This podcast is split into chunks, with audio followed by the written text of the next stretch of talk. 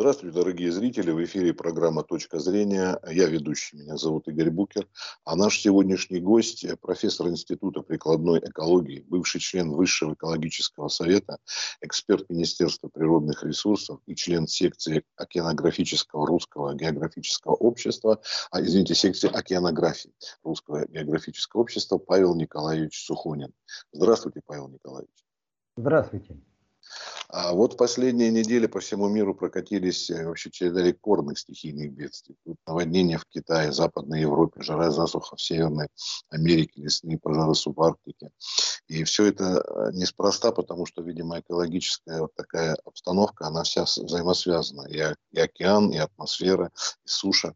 И изучать все это по отдельности не получается. Нужно все, наверное, в комплексе. Уже давно к этому приходят, да, ученые?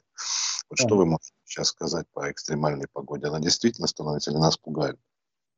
А, нас ни в коем случае не пугают. Э, и если рассмотреть э, этот вопрос, то все работы по климатологии, основанные на работах академика э, Михаила Ивановича Бутыка. Еще в 1970 году он дал все расчеты и все предсказания, которые за 40 лет подтвердились о глобальном потеплении климата и об изменениях погоды. Но э, в то время, э, в 70-е годы, не существовали факторы, которые присутствуют нынче. И, э, увы, э, все изменения происходят ну, что называется, в комплексе и накладками. Э, ну, что здесь сказать? Есть, э, как говорится, три точки зрения. Первая – это официальная, а вторая точка зрения – это реальная, а третья точка зрения – это слухи. Так вот, э, официальная точка зрения – это тот самый парниковые газы и все потому что Киотский протокол бывший, э, квоты – это бизнес, и данные сведения и факторы принимаются официально. Э, на уровне слухов э, существует такое понятие, что «а все знают». Ну, это как с Великой Китайской стеной. Все знают, это очевидно, но вот когда берешь, начинаешь изучать материалы, в частности, в географическом обществе, отчеты экспедиции того же Маннергейма – или экспедиции Русского Синода, то оказывается еще в 1884 году целый год э, искали, а китайской стены не нашли. И вот начинаются слухи, домыслы, догадки и прочее. Вот так. Да, а говорят, из космоса даже видна. Она единственная рукотворная. Она, она, она, она видна сейчас. Я говорю про 1800. Я понимаю, да. Но, но тогда же не летали. Нет, э, тогда были найдены, и это отчеты экспедиции того же Маннергейма 1906 года, это русское географическое общество совместно с Генштабом. Э, тогда были найдены отдельные укрепления, рвы и холмы. Все. Ну, мы, это я привел только для примера. И вот э, если брать э, все а что же творится на самом деле с климатом, то не учитывается очень-очень много факторов. О них робко начинают говорить, но почему-то на официальном уровне все или стараются не замечать, или наоборот набрасываются. Ну, к примеру, э, установленный астрофизический фактор, э, что раз в 487 лет э, солнечная активность снижается – и э, на планете Земля наступает так называемый малый ледниковый период. Сейчас мы находимся в конце этого цикла, Солнце э, активность снижается, и нас наряду с тем самым потеплением, которое реальное есть, э, ждет одновременно и похолодание. То есть вот уже два фактора столкнулись.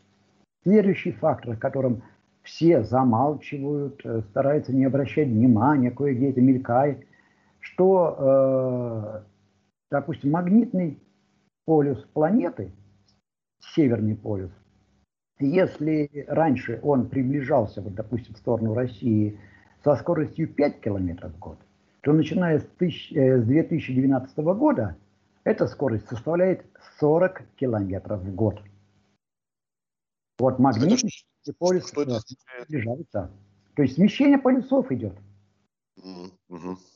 И это факт, уже установленный, подтвержденный, который ну, как-то пока не, не принимают в расчет. А, Нет, а к чему это может привести? А Все. я дальше расскажу, к чему это, при, это приведет. А, что следующий фактор – это э, фактор, э, ну представьте себе, это электромагнитный прежде всего фактор, что э, за вот последние 50 лет существования нашей цивилизации, техногенного развития, э, в мире выработано огромное количество электроэнергии. Ну а теперь представьте, если рассмотреть э, нашу планету как э, рамка, вращающаяся в магнитном поле других планет, и добавить туда ЭДС, что будет? По закону физики и элементарному физическому опыту – Э, рамка начнет вращаться быстрее. Но у планеты огромная масса, и она тормозит. А что будет, если ротор двигателя начать тормозить? Да он начнет нагреваться.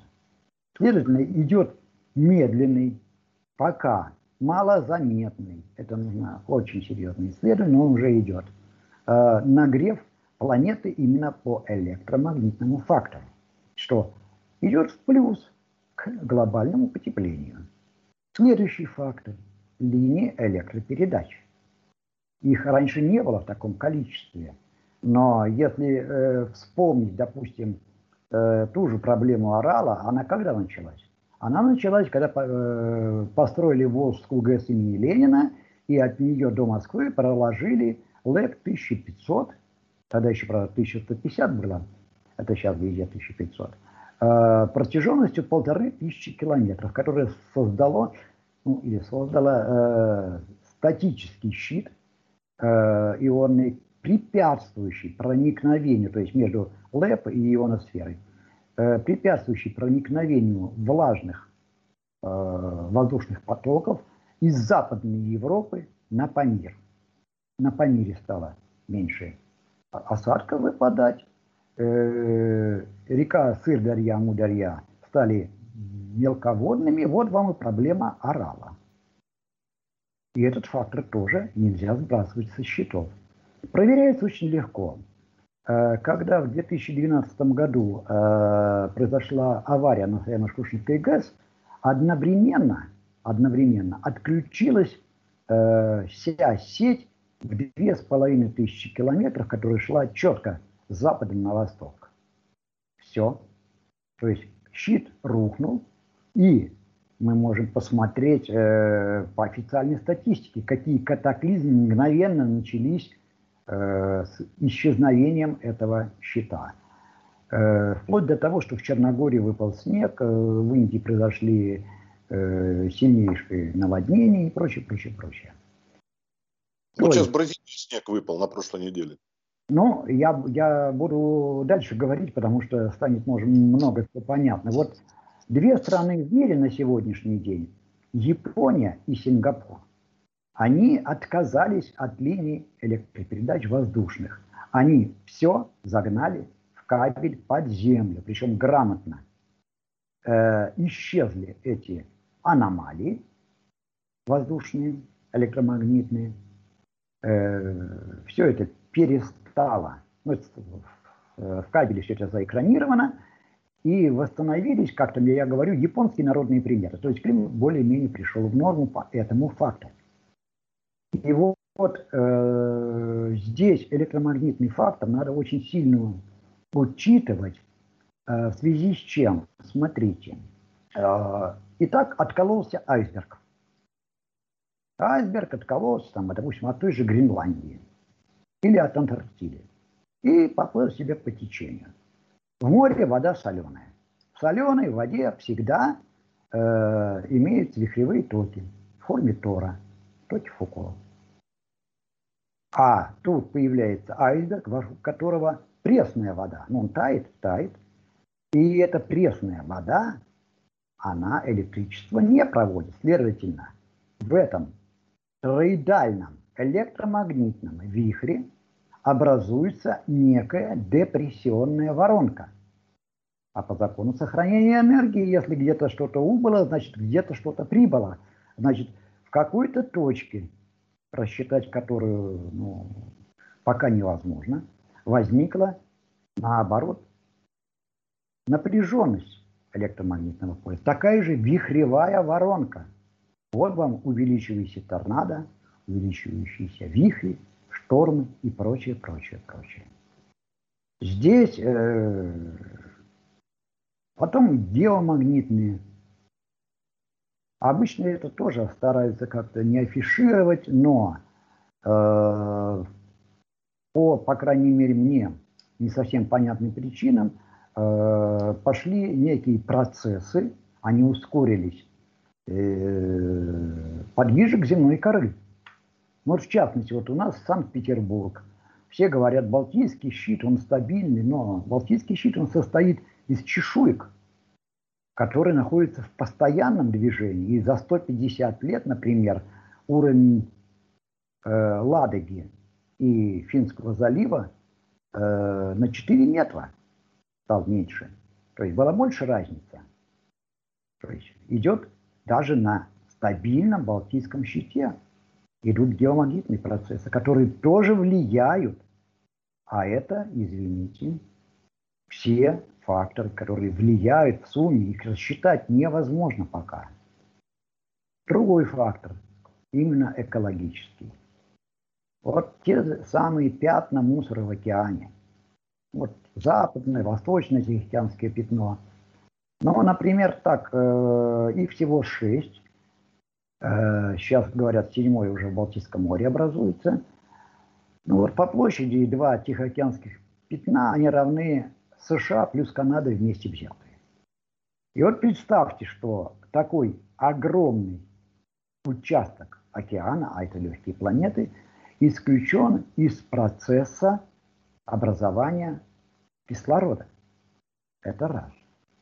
Во-вторых, а, я в своей работе, э, которую я опубликовал года полтора назад, дал все расчеты и привел все доказательства того, что в этих морях, пятнах мусора и так далее совершенно другие процессы капли образования, потому что э, загрязненная вода имеет совершенно другую силу поверхностного натяжения, совершенно другое pH, э, совершенно другой статический заряд ПВП воды.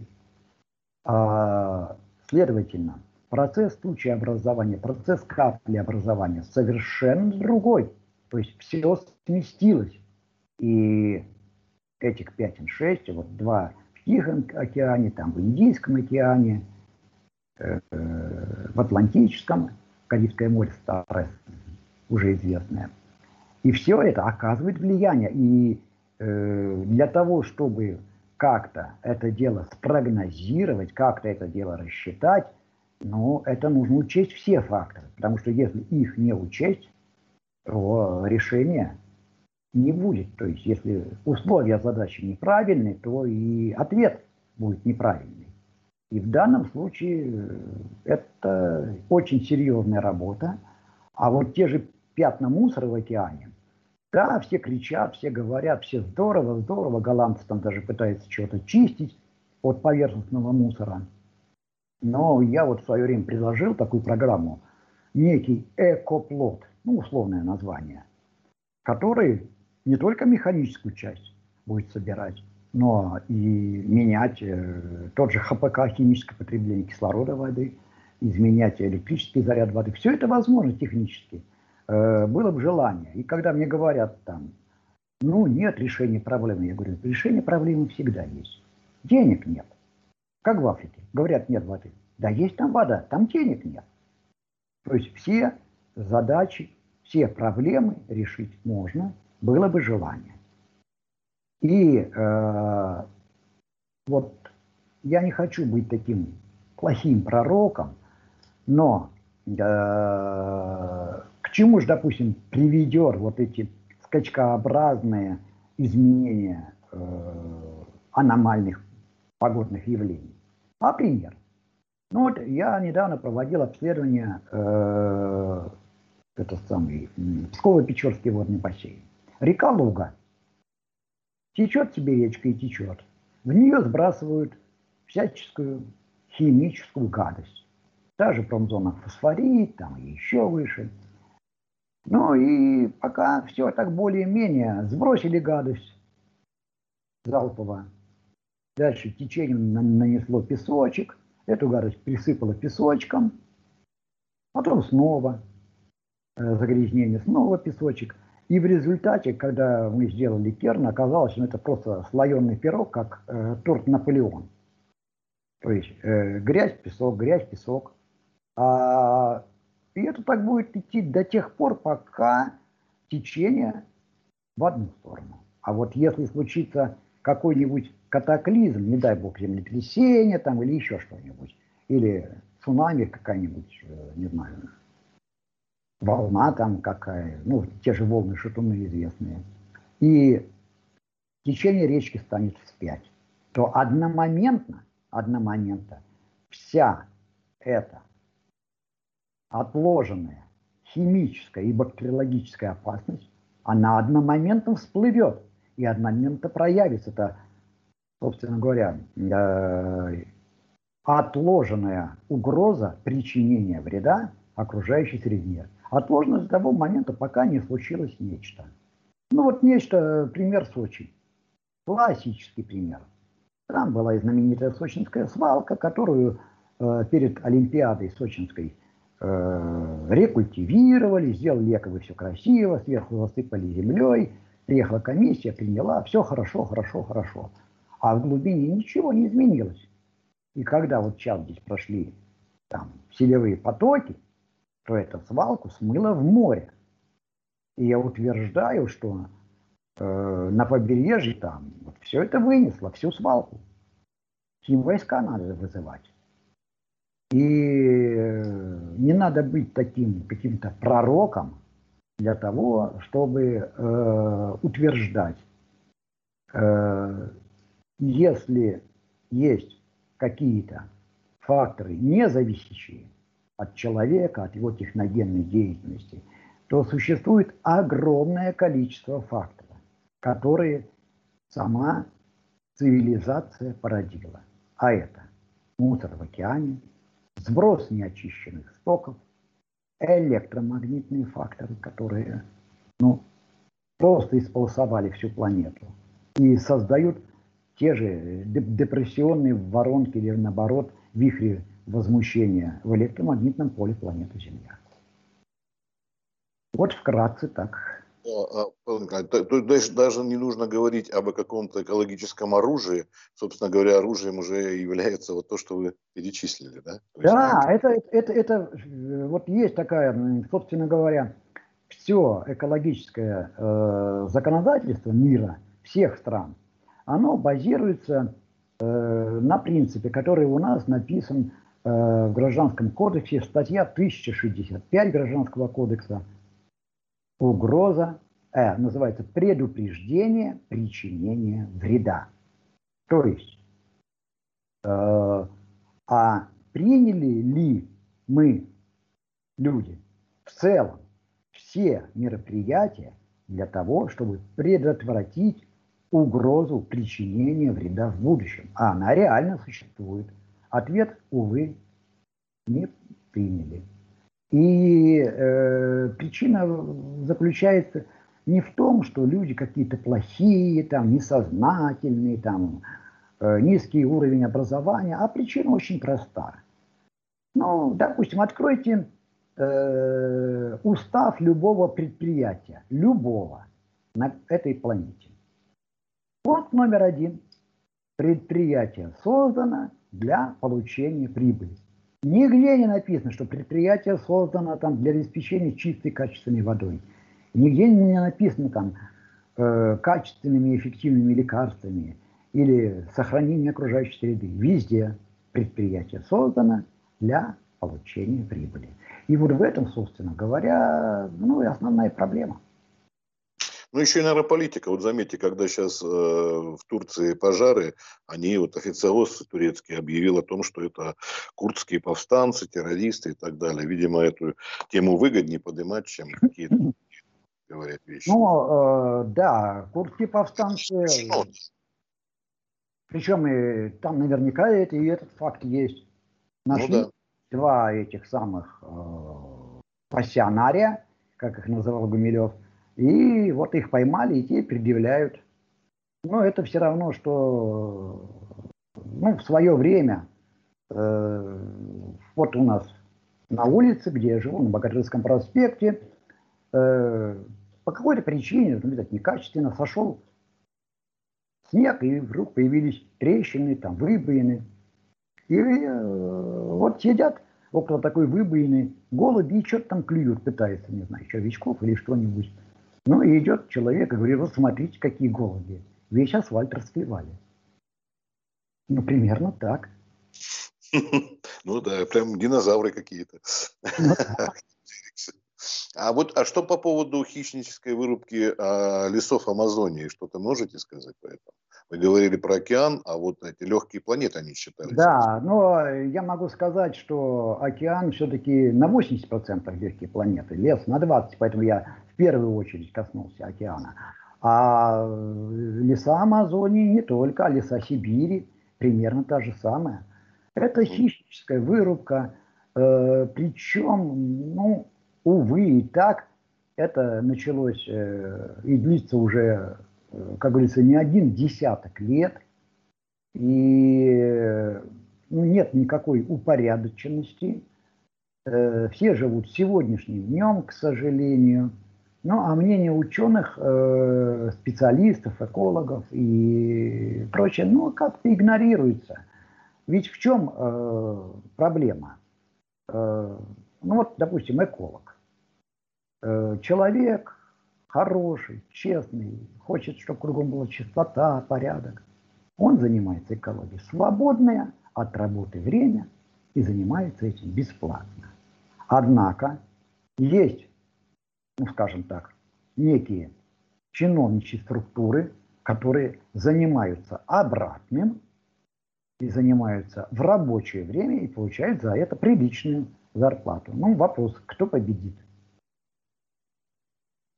А вы знаете, вот я хочу один пример вспомнить. Э, старый, э, очень был интересный фильм снят э, «Челюсти», да, Питера Бенчли, американца. Да, да, да. Там, а, если помните по сюжету, предупреждали тоже вот ученые и прочие от э, приближения такой опасности, наплевали местные власти. В общем-то, они виноваты в том, что произошли трагедии и так далее. Но тут другая еще вещь. Ведь потом сам Питер Бенчли каялся о том, что он зря сделал акулу таким страшным животным. Теперь ими пугают, и встреча с акулой – это смерть. На самом деле это не так страшно. То есть, понимаете, тут есть какая-то вот такая вот, ну что ли, двойственность во всем этом. С одной стороны... Да, э, Страшилку можно э, разогнать любую. Э, ну, еще в свое время и небезызвестный персонаж еще в 1939 году в Германии сказал, ложь, произнесенная семь раз, становится правдой. Да. Так что это уже другой вопрос. Это другой вопрос, но тем не менее, почему, говорит, может быть такое недоверие к науке, потому что наука сегодня говорит одно, завтра поправки идут, да, не все совсем проверенное, достоверное и так далее, и так далее. Ну, плюс еще, конечно, все-таки политика. Вот то, что сейчас я пример вспомнил с этими повстанцами, вполне возможно, и вы тоже говорите. Но, с другой стороны, а, о политике будут болтать, а вот об экологии и прочее, и прочее. Хотя да. говорят человеческий фактор в основном. Ну, вот мы даже можем вспомнить Э, как говорится, времена Лысенковщины, э, при товарище Сталине, э, потом при товарище Хрущеве, генетика и кибернетика, продажные детки империализма, если помните такую фразу. А тем не менее, вот сейчас на генетику давят, она нынче вроде как популярна, сменилась на 180 градусов. Вот. И, к сожалению, да, вот то, что я называю официальная наука, она вещь ну, политизированная. Она была такой во все времена, увы. И тут ни, ни, ничего не поделаешь. А все политизировано. Вот нынешняя Олимпиада, которая идет, полна политики. никуда не деться. Нобелевская премия, особенно по литературе, да и по другим, видимо, отраслям тоже чувствуется, что там политика, деньги, финансы, это все тоже взаимосвязано, как в экологии. Ну, вы знаете, э, я здесь вспомню э, ну, одного известного товарища, э, фамилия Солженицына. Да. Вот, он говорил, есть интеллигенция, а есть образованщина. Вот две разные вещи. И вот у нас, к сожалению, и в науке в том числе это перепутано. Потому что ну, есть некоторые факты. Ну, та же комиссия по лженауке, да? Ну, вот гомеопатия. Э, сто с лишним лет это была научная дисциплина, которая э, люди лечились, аптеки были. Ну, вот мой прадедушка, он был провизором у Пеля, э, тоже ну, полностью э, пользовался и лечил людей. А тем не менее, сейчас объявлено уже наукой. Почему? Да кто-то велел. Ну, здесь э, можно говорить до бесконечности. Самый классический пример – это когда в 1846 году во Франции французская академия наук, президент академии изрек в небе камней нет, и наука метеорология, то есть изучающая метеориты, на сто лет французская отстала от всего мира. То есть сто лет во Франции метеориты были под запретом. Вот, вот говоря. Ну, они в другом. У них египтология неплохо развивалась со времен Шампальона, э, расшифровки вообще. А, егип... Египтология тоже там э, можно многое говорить. Дело в том, что э, фактически э, даже тех же французов мало допускают э, власти Египта уже по религиозным соображениям к изучению, э, так сказать, э, наследия древних, потому что оно идет э, в противоречие э, с устоями мусульманской религии. А там не только, там и научно тоже. Захи Хавас, который бывший директор вот этого египетского изучения древности, он да, да. А, палки в колеса изучением, я помню, жаловались. Я вот читал в прессе европейской, они прям говорили, ссылались на него. Сейчас он, по-моему, отошел, другой там Отошел, директор. да. А здесь э, уже другая э, стезя. Это, скажем так, амбиции. Если человек где-то когда-то написал диссертацию, ну, и вдруг открылись какие-то иные факторы, которые чем-то противоречат этой диссертации или не сходятся с ней. Так этот мастистый ученый станет на дыбы и приложит все силы и жизнь положит на то, чтобы отстоять свое принципиальное видение. Все. Ну, вот видите, сколько много факторов мы вычленили. Но все-таки что-то, э, вот, э, как скажу, оптимистично вашей прозвучало. Это то, что, в принципе, решить можно. Были бы, да, деньги, было бы самое главное желание. Было бы желание, потому что любую проблему решить можно. И а, вот э, в российской газете, недавно вышла моя колонка эксперта, я предложил с малого. У нас есть реки, озера, ну, даже эти моря, там, Балтийское, Черное, там, Каспийское. И, в принципе, в каждой бухточке, каждый порт имеет небольшое, но свое пятнышко мусора в океане.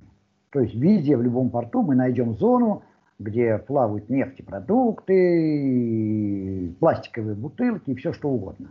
В каждом. И если все это сложить, вот так всунуть, то получится очень даже приличное пятнышко. На площади, я думаю, так сказать, или Москва, или Петербург сравним. Так вот, начать с этого, с малого, с очистки наших акваторий, что мы можем. Однако, ну вот пока никто этим почему-то не рвется заниматься.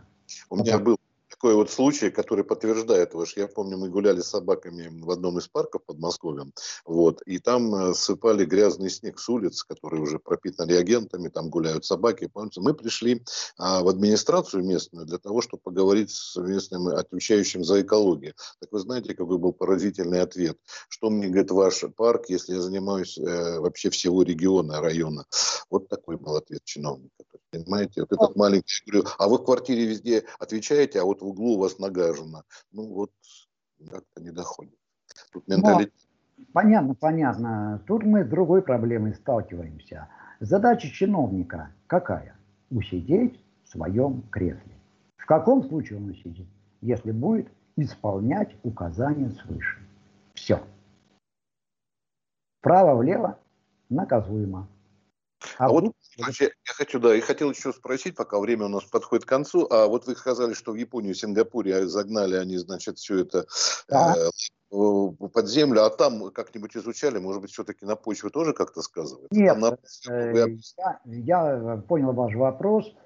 Э, значит, если сначала проложить, к примеру, трубу асбестовую, вот я знаю по технологии, а, и внутри асбестовой трубы проложить нормальный кабель, то никаких уже в дальнейшем утечек не будет. Пример. Э, вот э, была здесь у меня э, задачка по определению экспертиза причин нефтеразлива на речке Селенга, которая впадает в Байкал. В 14 километрах от впадения в Байкал постоянные нефтеразливы, всего. Итог. Э, нефтебаза. Рядом с нефтебазой в 300 метрах кто-то проложил силовой кабель. Положил не в трубу, а прямо в землю. Он пролежал 10 лет. Через 10 лет изоляция ну, хуже стала, и начались токи, наведения, вихревые, которые через почвенные воды, они засоленные, проникли и коррозия тех бочек на нефтехранилище, она резко увеличилась, и бочки стали протекать. То есть кто виноват? А никто. Пойди найди этого человека, который 10 лет назад, ну так условно, а, для экономии неграмотно положил кабель. А причина только в этом. А вот асбест сам по себе, я знаю, что на легкие и во многих странах европейских вот санацию проводили, в ГДР бывший, в частности, из-за того, что асбест он посчитали вредным да, для легких. И для легких вредных, а для некоторых вещей он очень даже и хорошая штука. Вот, как вы сказали, защитный кожух для вот этих... Да, да, да, да. Сверху ничто не мешает э, этот асбест нанести любое покрытие. Угу, угу. Вот, Понятно. и что это великолепно. Да, что решение, в общем-то, всего есть. Хорошо, спасибо огромное за беседу. Может быть, вы ну, пожелание какое-то хотели бы высказать? Я о чем-то вас там не спросил, если у вас есть такое желание. Ну, пожелание только одно. Э, вот э, ну, я когда-то преподавал, и основная задача это было не напихать студентов знания, а научить думать. Так вот, пожелание. Учитесь думать, а не просто коллекционировать информацию. Спасибо. Спасибо большое за беседу. Вот с нами был Павел Николаевич Сухонин,